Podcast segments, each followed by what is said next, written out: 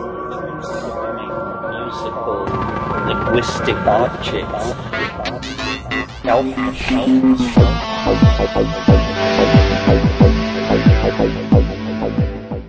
Greetings from Cyberdelic Space. This is Lorenzo, and I'm your host here in Psychedelic Salon 2.0. And I'm going to do something a little different here today. As you know, I usually make my introductions to the Salon 2.0 podcast somewhat brief. But today, while I'm still going to keep my introduction of Lex Pelger's interview brief, before that, I'm going to pass along a couple of announcements and then I'm going to tell you a story. A story about what happened to me 50 years ago today. So, if you're mainly interested in Lex's interview, you can fast forward and just listen to the last 50 minutes of this podcast. Otherwise, here we go. First of all, I'd like to let you know about an interesting psychedelic conference that's going to take place about a month from now. It's called the Altered Conference, and it was started by Dax, who is one of our fellow saloners. This year, the Altered Conference is going to be even bigger than last year and has over 30 talks, workshops, and rituals about psychedelics and altered states of consciousness. They're featuring a great lineup with people like Zach Leary, James Fadiman, David Luke, Julian Vayne, and others, and they will be covering some hot topics such as the latest research in microdosing, uh, Jungian astrology, and the synthesis of ketamine and DMT for otherworldly voyaging, and much, much more.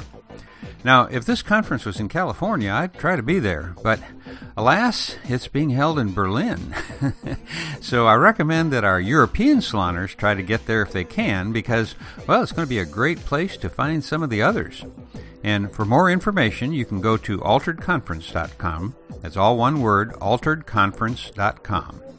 And if you buy a ticket there, you can use the code Psychedelic Salon, all one word, all caps, and use that at the checkout, and you'll get a discount at alteredconference.com.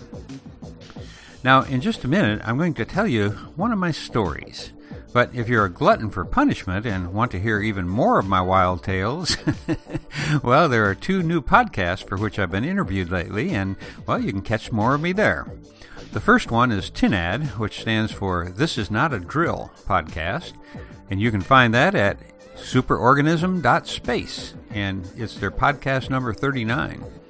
The other podcast I was on was episode 126 of the Tantra Punk podcast, which you can find at tantrapunk.com. And I'll put a direct link to that in today's program notes, which you can find at psychedelicsalon.com. And uh, as best as I can remember, I don't think that I repeated any of my stories in either of those interviews. And by the way, you might also want to check out some of the other programs in those very excellent podcast series. Now, I'd like to take a few minutes to tell you a story that, well, I've never told it in detail to anyone before. It's about something that happened to me 50 years ago today, which would make it October 3rd, 1967. At the time, I was the CIC officer on a Navy destroyer, the USS Hopewell, and for the previous two days, we had been steaming in company with two other destroyers. The three of us were providing protection for the aircraft carrier USS Oriskany, and we were on our way from Sasebo, Japan to Yankee Station in the Tonkin Gulf. We had been maintaining a speed of 27 knots almost all that time. And at that rate of speed, our old World War II non Fram destroyer was running low on fuel. So our little convoy slowed down so that the Oriskany could refuel us. At the time, we were just entering the South China Sea, uh, about midway between Taiwan and the northernmost island of the Philippines. When it was our turn, we came alongside the Oriskany to take on fuel. It was around 3:30 on a beautiful sunny afternoon when the two fuel hoses were slid over to us and the high wires that we had rigged between our two ships, and then we began receiving fuel fore and aft. As the Combat Information Center officer, the CIC officer, my duty during UNREPS was, well, it's essentially to do nothing other than to sit in CIC along with some of the men of my division. Other than the one man who was watching the long range radar for us, no one else had any significant function to perform. Most of the men were gathered around a chart table where our old chief petty officer was presiding with his tales about what it was like in the old Navy. as if being on one of the Navy's oldest functioning destroyers wasn't Old Navy enough for them.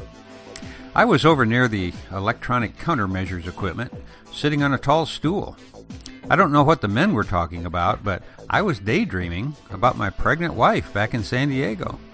You see, that day also happened to be our first wedding anniversary, and yet we were thousands of miles apart. Now, I'd like to interrupt my little story here and just mention something that military families already know quite well. You see, whenever you hear someone thanking a service member for their sacrifices, if you haven't been in the military yourself, you may think that with the big new bases and the modern ships that their physical sacrifices are actually minimal. But the real sacrifice that service members and their families make isn't physical. It is the long separations from one another that are the hardest sacrifices. And when there's also the danger of war involved, the mental pain of separations is even greater. So there I was, lost in a melancholy reverie, when, after we'd been alongside, receiving fuel from the Oriskany for about a half an hour, the 1MC shipwide loudspeaker system came alive, and we heard the voice of our captain shouting, Stand by for collision! Well, before we could even begin to comprehend what he had just said, there was a huge crunching sound as we hit the Oriskany's starboard side. And then all the lights went out. Along with most of the men in CIC, I was thrown to the floor, and for a brief moment, until our emergency lighting came on, I was as afraid as I've ever been. We had no idea what had happened. I'll spare you the minute details, but what had happened was that the big electric motor that drove our huge rudder, and it was a single rudder ship, well, that motor dropped offline and caused us to lose steering. But if you've ever been on the bridge of a ship during a Navy unrep, you know that even a few degrees change in the helm doesn't kick in immediately. And so it took a half a minute or so before the people on the bridge realized that they had no steering. And by the time that they realized they had lost control of the ship, well, there was no time for an emergency disconnect. So we scraped down the side of the Oriskany, rocking into it and back again and throwing us around. And in the dark of CIC, I'm sure that I wasn't the only one who was wondering if my end was near. On deck, I later learned, there was a hectic race to get out of the way of the stretching fuel hoses and the big wires holding them up. The collision was so violent that it tripped our boilers offline, causing us to lose all power. And as we bounced down her side, dead in the water, fuel began to rush out of the hoses as the wires snapped and great chunks of our superstructure were twisted and torn off. Fortunately, the hole that was punctured in our hull was far enough above our waterline that we could proceed on our own to Subic Bay in the Philippines for repairs before returning to the Tonkin Gulf.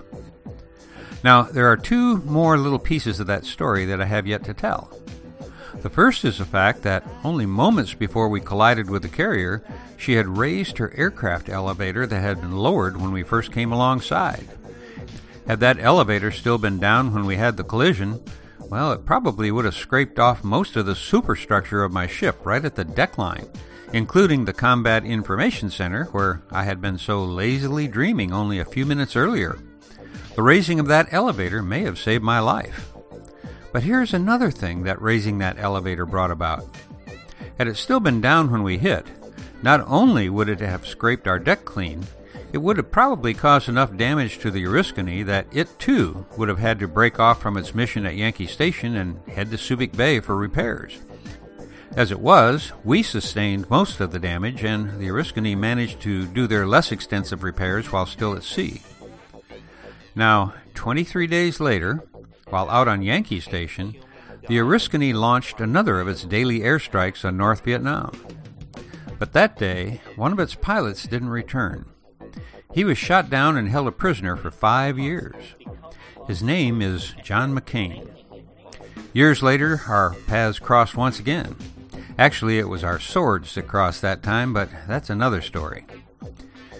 As I've said earlier, I've never told this full story to anyone before. At the time, since it involved the readiness of ships at war, it was classified. And while I always thought about it on my wedding anniversaries, I don't remember ever bringing it up. There were times, however, when I'd wake myself up and my partner at night screaming because I was having another Navy nightmare, and they usually had something to do with that collision. But several years ago, I learned that by having a few tokes of cannabis before I go to bed, I thankfully don't have those Navy dreams anymore. Well, now it's been 50 years since that event, and it's an experience that's still etched indelibly in my mind. However, uh, having just now transported myself back in time so as to remember this story, I now find it hard to believe that 50 years have passed since then. It seems like only a day. And so, this might be an interesting thing for you to do the next time you're with one of your older family members. Ask them what they were doing 50 years ago on that day, and once they figure it out, then ask them how they got from there to here. It should get them started telling a few of their own stories, and if my guess is right, they'll be really thankful to have somebody to tell them to. And now that I've finally told this story, well, I have to admit that I feel a lot better. I think that I can finally let it go. But I'll still be having a few tokes before bedtime, just in case. So thanks for listening. Now, at long last, here is Lex Pelger with today's program.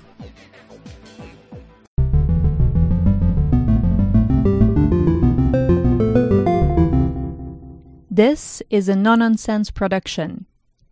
If you like what you hear and want to help us make the Salon 2.0 bigger and better, sign up to support this work monthly on patreon.com. As a two person production, any help goes a long way. Join us at patreon.com slash no nonsense. I'm Lex Pelger, and this is the Psychedelic Salon 2.0. Welcome to our interview with the author and shaman Sergei Baranov. He's quite an intriguing character, going from life in Russia to a community in California, and then finally finding his path to the sacred cactus. In his book, Path Seeking Truth in a World of Lies, he covers his life as a cult member, a coffin salesman, a real estate broker, and a devotee, always seeking. Things started to click for him after he read the words of Alexander Shulgin. There are many shamans scattered around the world. Search for them. Sergei's path took him to Mexico, to the deserts of the southwest states, and finally to South America, where he now lives with his wife and young daughter. Along the way, a near death experience that you will hear about changed everything. If you'd like to see more, Ben Stewart, who we'll be hearing from next week, made an excellent film about Sergei's work and ceremonies. In addition, we'll be linking to some of our favorite pieces of his writing in the episode notes. As Shulgin said, keep seeking.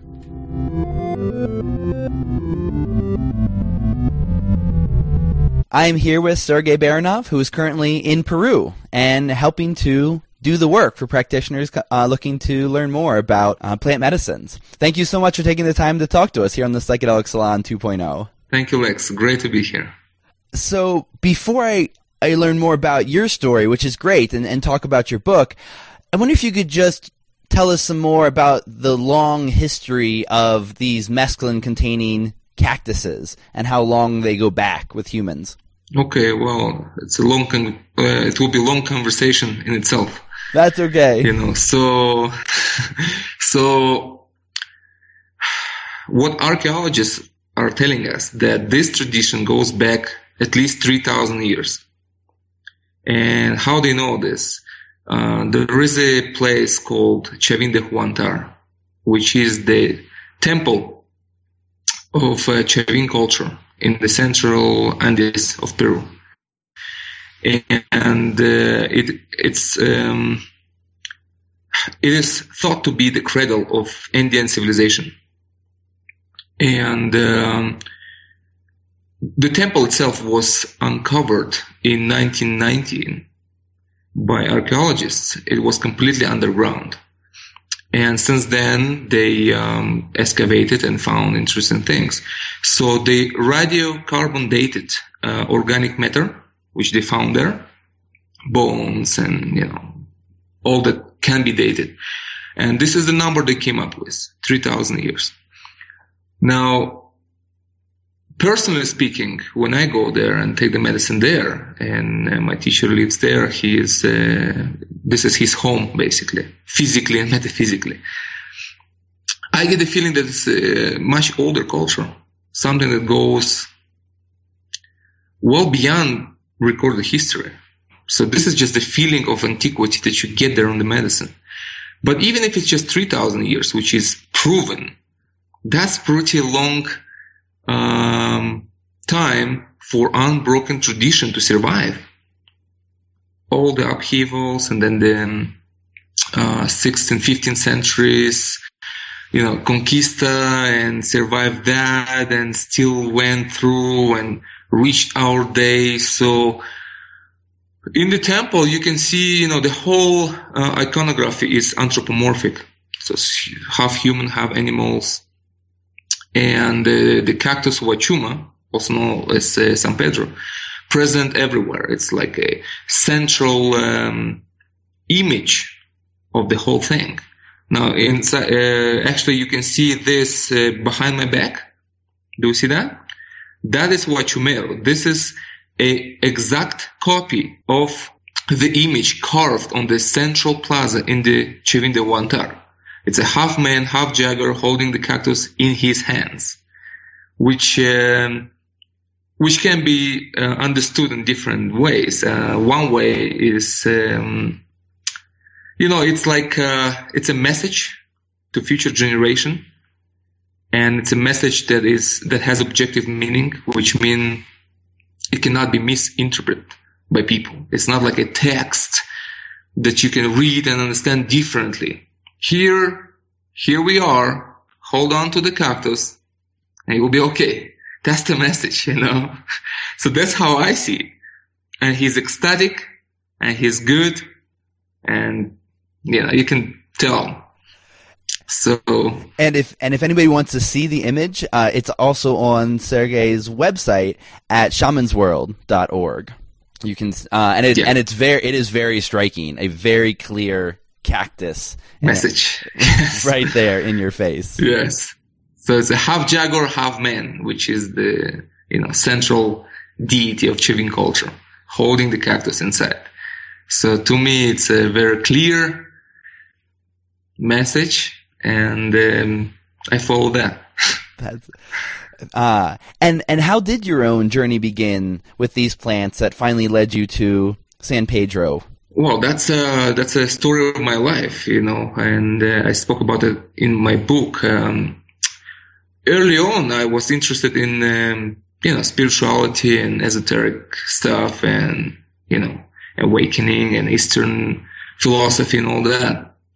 And during the time when I was in my early 20s, um, I had, um, I used what I could during that time, which at that time was ecstasy.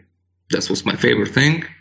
And, uh, that was, uh, I see, I, I saw a key to that world, which I want to learn more about in that tool so for me, it was a tool. I never really took a pill just to be stupid, you know.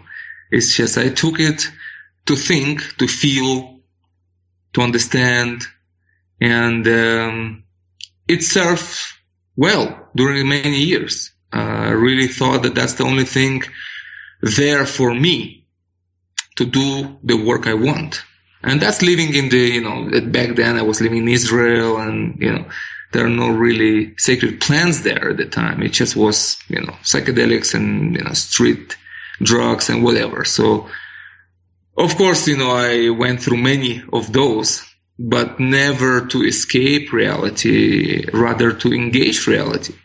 So I had to try different drugs and realizing that this is not that and that's not that. And, you know, and then you kind of move from drugs to psychedelics, and then you realize that yes, of course, that's uh, that's the gate, you know, that's the doorway, and um, you continue with that. But then later on, uh, when I already moved to the states, and uh, you know the search continued, then I realized. Um, that now it is actually possible to look for shamans because it was just not possible to do it from where I was at that time. And um, it was very interesting uh, uh, who actually motivated me. It was Alexander Shulgin. which is interesting. Uh, you know, I always loved the guy, and uh, but it was uh, when I was searching, I saw his website, and on the website it was a banner. You know, seek for shamans, they scatter all over the world, and that was quite uh, an interesting statement because the guy is uh, a scientist, hardcore professor in biology, pharmacology, whatever. I mean, the guy is scientist, you know, it's a lab man. And here he is telling you, go look for shamans. So I took it um, in a in a way that um, I'm just going to do it, and I started the search for them. And quite quickly, uh, you know, I found people in Peru who were seriously working with the medicines. So I contacted them. They came, and this is how everything started in 2005. So I came to Amazon and it was like a five week uh, retreat, started from ayahuasca, then moving to the cactus Huachuma in the end is actually where I am now. And this is how it begins. And since that point, of course, everything it's kind of um, um, well, no more pills at that point. You know, when you get to the medicine, then you realize what's real ecstasy is. And with all respect to the MDMA stuff, you just realize that this is just a level, uh, it's just another level, you know, it's the organic ecstasy, the pure, the good, and the best, you know. so that's kind of the story. And the story goes on. It's an excellent book. And one of the things you mention it, that doesn't get known well enough is that MDMA or ecstasy is actually derived from the mescaline molecule, which comes from this old plant, cactus. That's very interesting. That's another point. Uh, later, when I was looking at Shulgin's uh, videos, you know, his interview, and I thought he was a very interesting uh, person, you know, that has to be studied. And in one interview, he spoke about his mescaline experience that changed his life. Completely torn. It, it, the mescaline experience that he describes gave shaped, uh, get, gave shape to his whole life. He was so inspired that he started to look into this um, dimension and try to make it available in different way. And that's how I understood.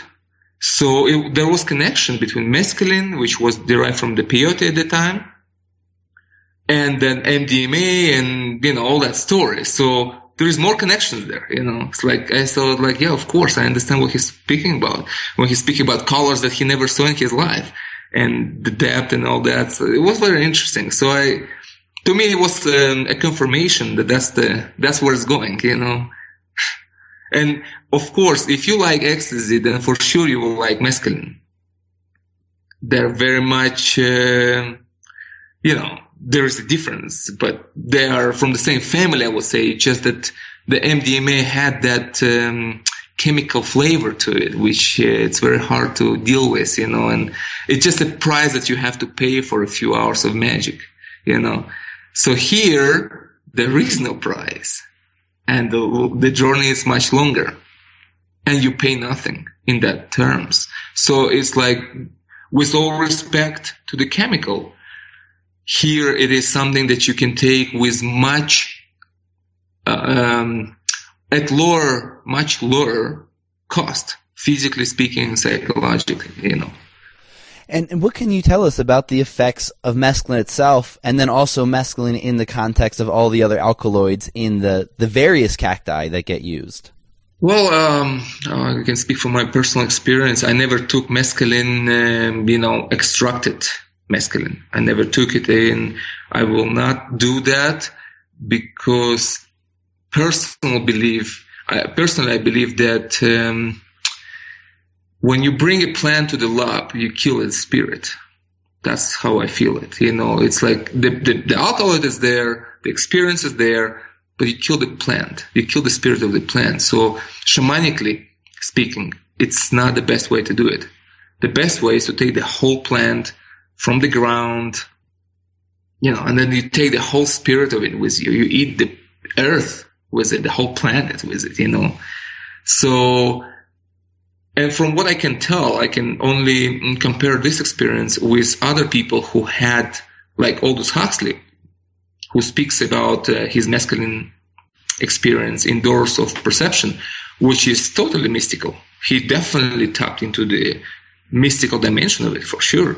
Uh, but yet, I um, don't see in his description the emotional part, that nature based empathy and connection, that is missing.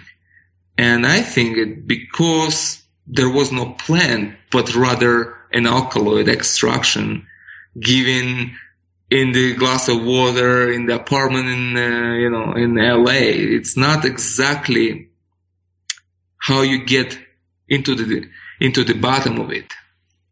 So the mescaline itself, the, the mescaline, uh, well, the Huachuma experience, it's a very, very, it's a heart consciousness, you know, it opens you up, it connects you deeply to who you are.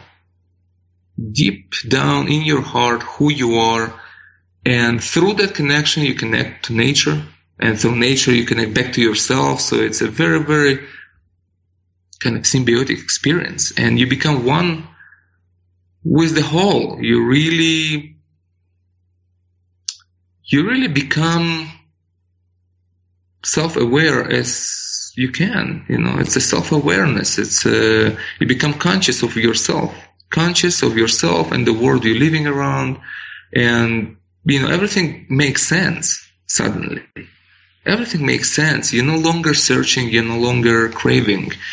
You know it's the knowing that comes in it. And it's not really always intellectual, although it is a very philosophical plant in a sense. You get a lot of insights into everything. But it's not even there anymore, you know. The, the, the healing, the deep soul healing comes in that connection, in that being, in that state of being where you are. You are and you good and you happy and you in love just a pure love with the whole thing. And it's a very coherent uh, experience. You're not going anywhere, you know, you're not, you're actually coming in. That's how I would describe it. So it's a very, very steady in that sense, a very grounding medicine. You are here, you are now, you're just more aware of who you are and the whole thing, of the whole life. And it's a very ecstatic medicine. Uh, it's a long journey. It's about 12 hours, 14 hours. You know, it depends how strong the brew is. It can go for longer. And we spend the time in nature, always nature. We drink in nature and we're just there, um, contemplating the beauty in silence. Uh, because silence, this is where I found the gate to understanding. It's, uh, it's where you can, a place where you can quiet your mind and open your heart and just feel. Just feel the world, feel life, feel the universe. So it's a very loving, kind medicine. You know. That's beautiful. Um, I would be curious what you hear from people who it's their first time uh, experiencing this, and what advice you might have for people who would want to prepare themselves for their first uh, time if they were interested? Well, you know, it really depends on the person. It's really what you bring to it. You know, we do what we do, and uh, what you bring to it, you know, gives a flavor to the experience. But um, preparation, there is no uh, dietary preparation that I can see. I just don't believe in that. Um, that's not how I work with it. That's not how my teachers work. We don't do any diets we eat what we want and just in the morning we don't eat. We uh, do it on the empty stomach and let the medicine you know easily absorb in your body. And then you have dinner at night. So the first uh, ceremony you know you just have to know why you do it you know. You just have to really look inside and feel that place from which you want to touch a sacred plant, and it's different. And it's uh, you know any plant or any psychedelic experience should be coming from that place. It's why I want to do this. Why uh, you have to kind of see a certain search inside that leads you to that, or at least a healthy curiosity, you know, but never kind of uh, recreational and just kind of get away thing and an escape thing, you know, because it's not. It's actually a very engaging medicine. It brings you right where you are and makes you think and see and makes you work in a good way. But, you know, there is a certain demand from you. There's a certain uh, commitment that you have to bring to this. So it's a really mental. You just come with trust, trust in yourself, trust in the medicine, trust in the person who gives you the medicine. And that's it. That's really probably, that's all you can do. You just come sincere, sincere in your intention, open-minded, open-hearted, and ready for a new experience. And then see how it unfolds and then, you know, take from there. That's good. And be prepared to work. Because uh, you be prepared. Because you had you had quite a long journey. The name of the book, uh, "Path: Seeking Truth in a World of Lies." It's it's a great uh, look at the different places you went, and so it was a start in the Andes, but then uh, a temple in Arizona for your next experiences. Uh, yes, I think uh, yes, Peru. Then I was in Peru. Actually, was interesting when I was on Huachuma in the jungle. This is when first time I thought that now I can actually find peyote it just become possible at that moment. So I thought, okay, when I come back, I'm just going to search for peyote shamans and have the experience. And uh, I found people in Arizona. Uh, it's a peyote way church. Very good people, and they're running the peyote ceremonies in their own way. It's not really Native American ways. They are doing their own thing. And um, I went there, contacted them, and came there had the peyote experience, and it was, uh, of course, very beautiful and very much alike to Huachuma. Both are mescaline cactus, but you know, with a different flavor to it. And then from there, I realized that I can now look for, you know, Mexican shamans and see what what's going on there you know, I'm kind of going back to Carlos Castaneda, which I read when I was 20, and I thought like, you know, this world is now uh, within reach. I just felt it. So there was, uh, you know, so I was kind of led there, and then, you know, next thing I know, I'm sitting with Indian shamans in, um, you know, Sierra Madre and taking medicine, taking peyote with them. So, so it was really great. You know, it was beyond uh, what I could wish for, you know. And and what uh what practices do you learn from the Huichol in terms of holding space for this? Well, we did it in a different way there. Um, you know, the ritual ceremony is there. You know, it's like a three day ceremony, and it's like it's a whole. It's a long process, and you know, bringing deer, and it's it's a big thing actually. So we really didn't do that. Uh, I've been with rituals there, but we did it in a in a way that I wanted it more. Like they really respected my um, wish, and they probably saw that that would be most beneficial for me. And that was simple fire on the ground all night, taking medicine under the stars, you know, and just kind of going through it and prayers and songs.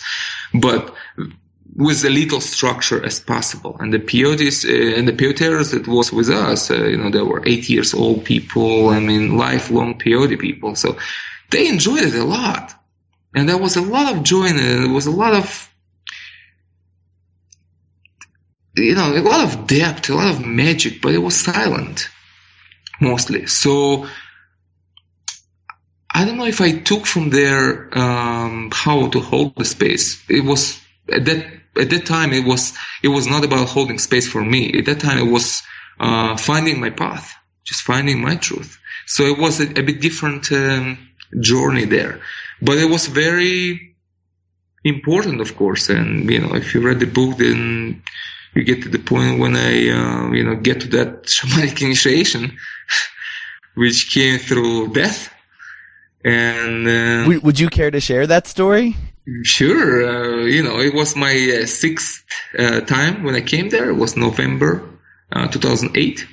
And it was just one of those times, just regular going there to see my friends, take some medicine, and, you know. And, but this time was different, and somehow it felt different, and um, was a bit tense. The tension in the air, and I could feel it. It's like I came and I didn't feel very welcomed.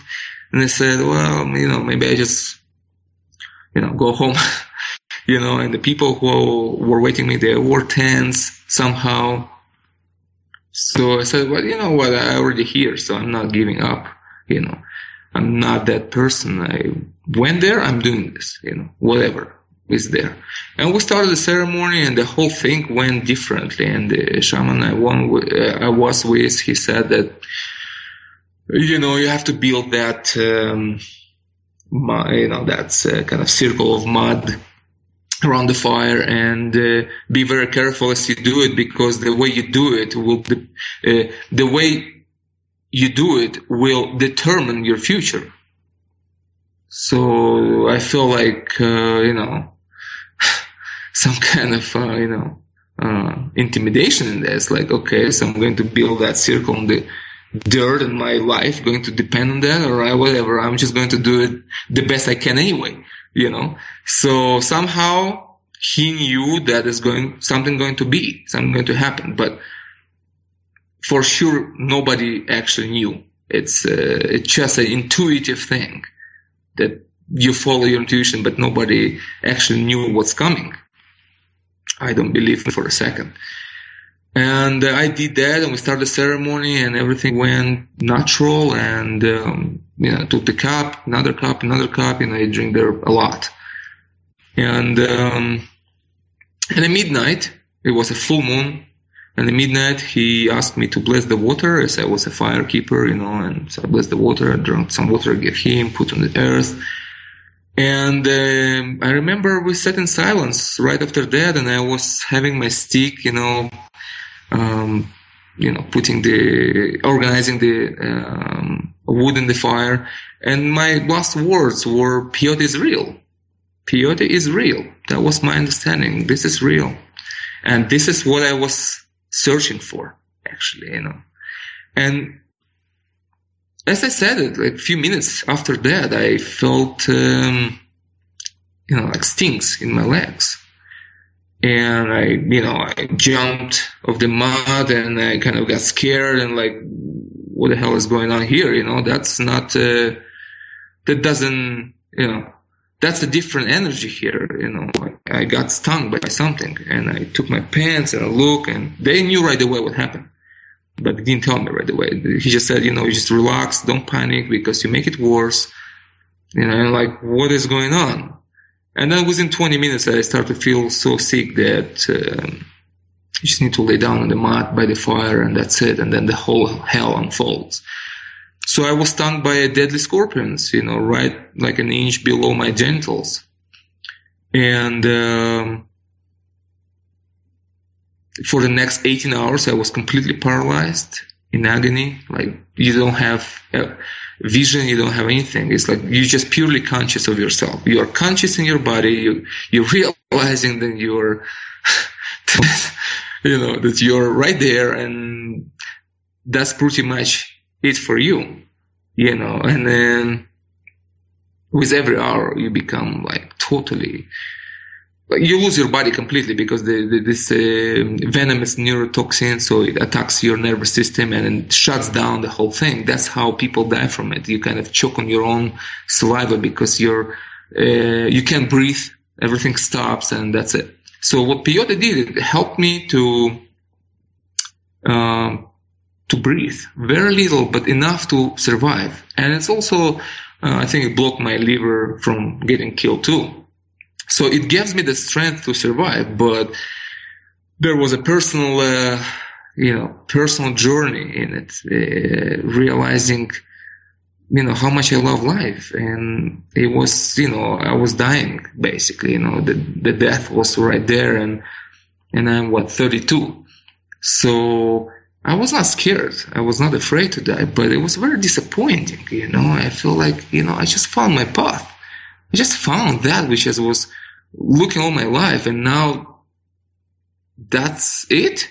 It just, just no, no and I started to fight for my life and going through this and it was it was finding your inner strength to push the death away. So it was three days of hell. 18 hours complete paralyzed. Then you kind of fighting and kind of getting your sense back together and moving and, and standing and laying down because you're so sick and it, agony and and then the next night you don't sleep three nights you know you, you feel like you have electricity over your body like you feel like you're plugged in to you know nuclear power plant for you know 72 hours. So there is no much sleeping there. It, it's horrible. It was very difficult physically and you know psychologically experience but, uh, you know, and, and the shaman said when I was already lying down, because I was totally conscious, I could hear him. He was, he had to drink the whole peyote we had, you know, he, like a, bu- a, a bucket of peyote was all for him. And, you know, he was just drinking medicine, making the fire and keeping me warm, which I didn't feel warm at all. I feel like I'm freezing to death. I actually didn't know if I will die from the venom or I will die from the, to get, from being cold. You know, you feel like your soul become and ice, you know, ice. So, and then the sun came and it's Mexico, it's very hot, but still you feel the same. So it was very, very cold for three days inside yourself. But he said, like, you know, I cannot do anything. You have to go through it. So by that time he knew that that's, that's was, you know, my initiation, you know, into that world. And it's, um, interesting because it happened with this guy, and this guy he's known, you know, he's like a 70 now. He takes peyote for 50 years. He knows he known in North America around the peyote people, you know. And uh, it's interesting that uh, he had his own initiation into this world through rattlesnake bite and he spent five days with peyote dying. So he knew exactly what what's happening. I mean, it's like I took his medicine. You know, it's like I was initiated through him, and this is the medicine. You know, so that's what he. You know, his name is Rattlesnake. You know, his shamanic name is Rattlesnake. Everybody knows him like that. And uh, he told me later that although I got uh, more than enough uh, venom to die, uh, I have to be um, grateful that I was not initiated by the rattlesnake.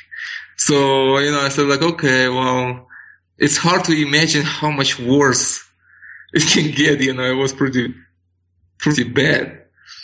So that was the thing, and that was my last time I went to Mexico. After that, I never went back. And, uh, yeah, we are in touch, we're talking.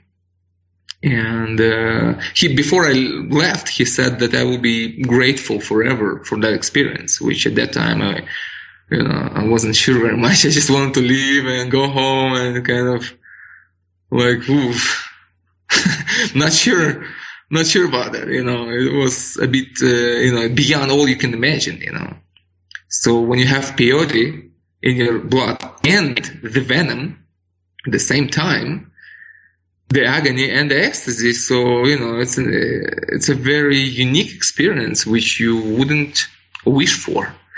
Like if I would know that that was, you know, the thing to do, I don't know. I, I might not go there. I might think, you know what? Thank you. You know, I'm. I think I will be okay without that. You know, it's like uh, that's why you never asked for that thing. So you just been, you just been taken. You know, and that's it. And there you are and now of course like it was what nine years past so i look back and it's just as mysterious as it was then it's, there is no there is no new insights into it there is nothing beyond what i felt then it's, it's the same thing it's the same mis- mystical magical you know event but I'm grateful for that for sure because I do feel um, that I base my work now on that experience. I feel like I earned my um, rite of passage doing that. So I understand his words and forever grateful, just as he said. So that's pretty much, uh, you know, in details. Oh, in some details. Wow, that is an amazing story. And it makes me think of Humphrey Osmond, who you mentioned in your book. To fathom hell or soar angelic, take a pinch of psychedelic and some scorpion stings, apparently. wow, that is. You can add that to the brew. add that to the brew. Whew. Um, and so it was, it was the grateful experience he said. Did, did it, through that, help you to, to realize that you would yourself be a practitioner as well? Not at that time. Not at that time. No. I went back to California and there were a few more events and then I realized that it's my time to move to Peru. Something I wanted to do during the three years I was coming here before, taking the medicine, working with shamans, but I was not ready to actually make the move and actually serve the medicine. So after that experience, as I went home and a few months passed, I felt that something changed and there was a meeting with uh, Hawk and Owl in in which I realized that this is my time, and it was like a green light. You know, it was the doors were open. So, you know, I took my cats, you know, and moved to Peru. since and you know, living here since. And what was it like to to jump from a, a comfortable life in the United States to starting over in Peru with this intention in mind? Yes, you know, uh, certainly it's uh, um, it's difficult because you know you you live in America and you have certain standards and you have a certain comfort and um, now you're going to Peru to Andes where life is much more primitive than that. And uh, you know there is a cultural shock for sure, but you know I was traveling here three years, so I understood how things are. I felt it already. I saw it. it was not the first time. But still, it was, I realized that it's going to be hard and I came without any money, you know, I just had a, very little to start with, but I didn't care. I felt like it's my path and I'm going to do it. I'm going to follow my heart and I'm going to serve this medicine because this is my medicine. And this medicine that, you know, that satisfies my inner thirst that nothing else could um, before that.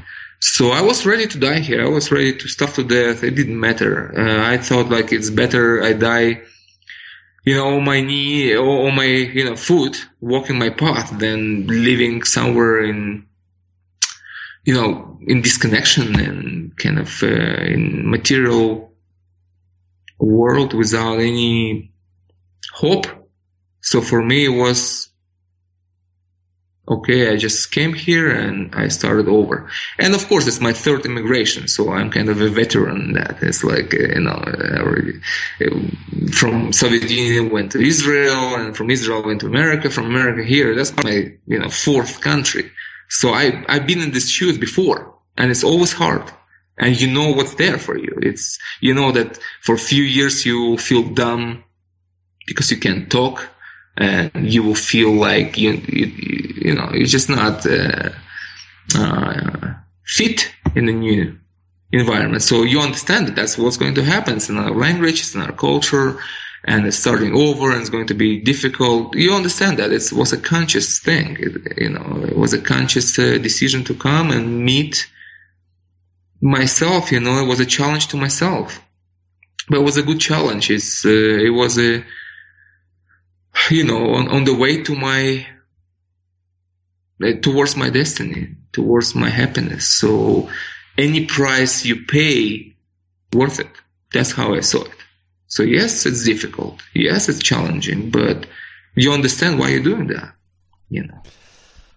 And I'm curious about the challenge of transitioning from someone who is taking the medicine to someone who is now providing the medicine.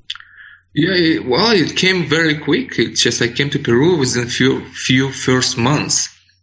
I already had my first ceremony because before when I came, you know, all I was doing here just taking medicines, walking the mountains and enjoying the beauty and looking for beautiful places to bring people to, you know, and uh, it was kind of uh, natural to me. It was not a you know a one day drama kind of thing. No, it just was a natural thing, and I invited a few people around. You know, made good medicine for them. It was beautiful day, and these were people who already were serving medicine for many years. So I brought them. I, they had a great time, and I realized that this is it. You know, I can do it.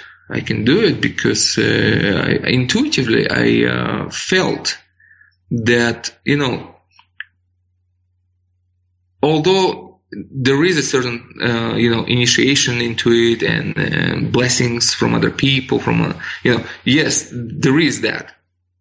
But still, it's not really by the lineage. That's what I understood. It's more by exploration. You know, it's it's available it's here for you if you up to it. That's how I felt it. You know, it's not like somebody have to come and and, and give me that uh, diploma. You know, you know, you can do it now. It's like um, even though I had that too, I had blessing from the shamans, but that's not.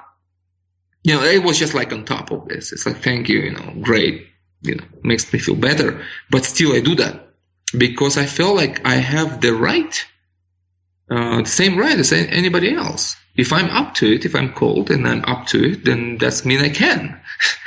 you know, so it's more by exploration than by lineage.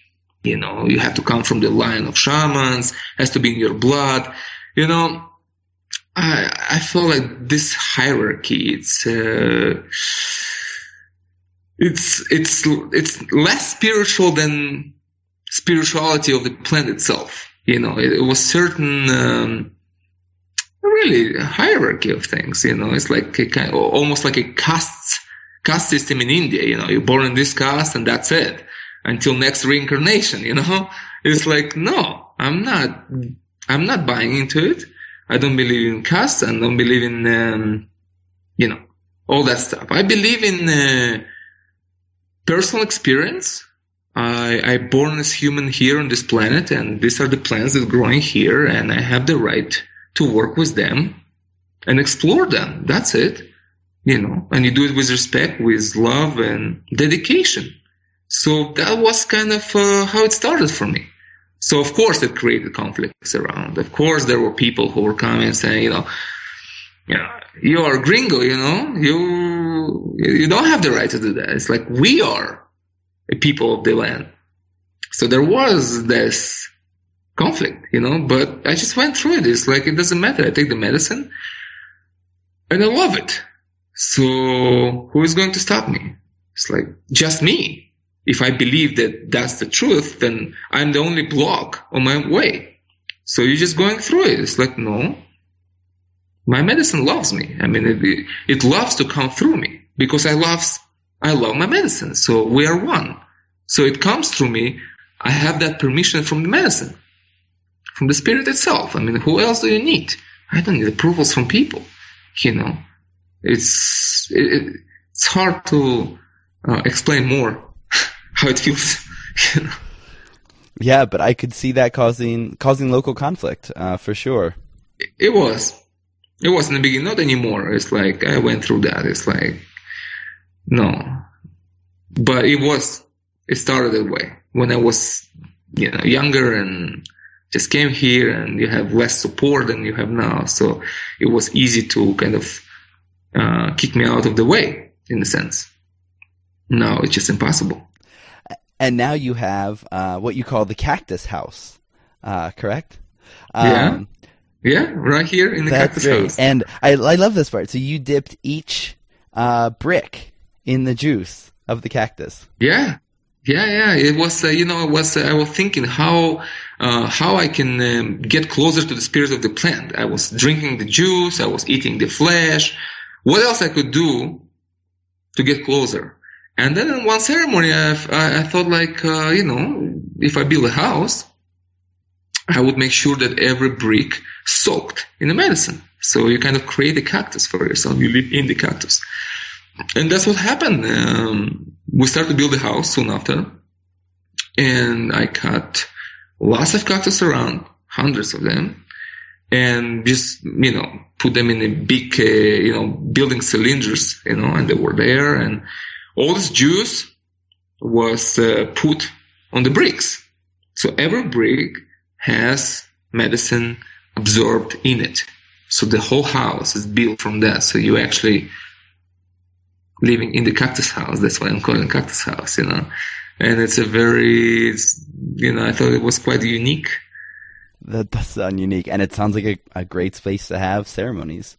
And, and, can you tell me a little bit about your ceremonies and, and what's important to you as you run them? How we do it? Yes. Uh, well, we we always uh, you know drink outside nature. We go out, so we have beautiful places around, beautiful river, beautiful rocks, sacred sites. It's all here around. We go out early in the morning, like nine, and we you know start the ceremony there very with with minimum structure, just you know showing respect, blowing some smoke, and you know helping people to focus and relax and take the medicine. And then I encourage everyone to find their own place around. We're all together, but it's not like you're not in, you're not sitting next to each other. You find your tree and you find your rock. We're all here in that forest, you know, but nobody in your space, you know, it's important to have your own, uh, privacy. And then I encourage people to embrace silence and that goes for the first three four hours because this medicine has the two phases. Uh, uh, first, it's a passive, very passive and very. Um, you feel kind of lucid dreaming, and you want to lay down, close your eyes, and the medicine comes and kind of scans you and heals you on that level, and you feel held like in the mother's hands, you know. So it's go it goes for three four hours. So you, you you don't want to be active that time. You don't want to force intellect or any physical activity, you just want to embrace it and let the medicine unfold. And then at a certain point, it wakes you up. You just realize that that's it.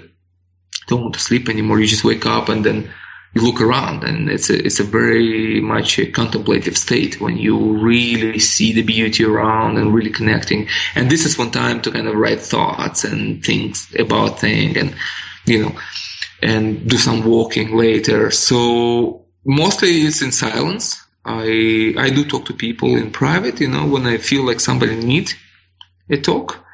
It's intuitive thing. If if I see you sitting there, you know, with a smile like this, then you don't need me, you know. You just enjoy your time, you know. But if you know, if I see someone crying and kind of uh, getting a bit, you know, scared, then it's a time to to give support. So you just come and you just give support with your presence, sometimes with words, sometimes, you know, just take a walk a little bit. You just bring people back to that um, um, confidence. That's it. And then it's kind of a wave, and then wave path, and then you're okay for the rest of the day, you know? So it's uh, providing support when needed. And it's important to remove yourself from the experience because it's not really about me. It's about you taking the medicine and having the experience. So I'm there to hold it, to support it, but uh, to to minimum possible you know. Otherwise, it will be about me, and then uh, it's kind of growing into a cult. You know, that's what you don't want. You know, you want to to keep it clean and uh, you know experiential, private, and sacred, with confidence and with support and you know, all you need until you get more experience and feel confident more, and you know you need less of that. Great, thank you. It sounds wonderful. So if people want to come and visit you, they can find you at shamansworld.org? Yes. Oh, I, uh, through Facebook page, I open a, you know, make a Facebook page, which is Huachuma Wasi. And that's our place here. It's the name of our place. And Huachuma Wasi means the cactus house in Quechua, the language of the land. Wasi is the house and Huachuma is the name of the plant. So it's Huachuma Wasi, and you know I post pictures pictures from ceremonies and you know place inside, so people get a good uh, uh, view of where they're going, where they're going to stay, you know, and the places around. So trying to keep it interactive, you know, and uh, it's a beautiful, comfortable place, you know, because uh, I realized that that's what's missing for me personally as a Westerner going to you know Mexico and sleeping on the ground and having my back hurt and it's like you know I would appreciate some hot shower, some Wi-Fi to talk to my folks. You know, it's like you don't have it there. It's like you're completely isolated and you know it's it's it's there is good thing in it for of course so it helps you to completely disconnect and unplug from your ordinary life but at the same time for me personally, it was hard to take medicine and not to talk to my folks and not to know what's going on at home, you know. So it was kind of emotional uh, um, ache. So I thought, you know, there is no need for that. We can create it in the sense that you come home and you talk to your children, your wives, your parents, whoever you want to talk, and they're all good and it's all okay, and it gives you that comfort. So there is no need to that to, to create that extra suffering. It's like the work itself is demanding. So you can make it nicer while providing people with, you know, basic thing they need, you know, good hot shower, good Wi-Fi. So everything is okay, you know, you're here and everybody there, but during the day we go out. So you kind of, uh, it's a combination of things. It's a balanced experience. Mm, that sounds wonderful. Uh, thank you so much for sharing. We're going to be linking to the your book and the and some of your articles uh, and your website in the in the episode notes. And sure, yeah, just thank, thank you so much for sharing your wisdom and for providing the uh, the the cacti. Thank you very much. It's uh, it's fun to talk to.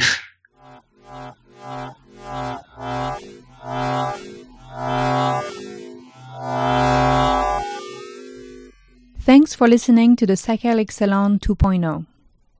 To help us out, you can leave a review or rating on your favorite podcast service or share an episode with a friend. It really does make a difference. And to follow along with everything else we're working on, check out patreon.com slash nonsense.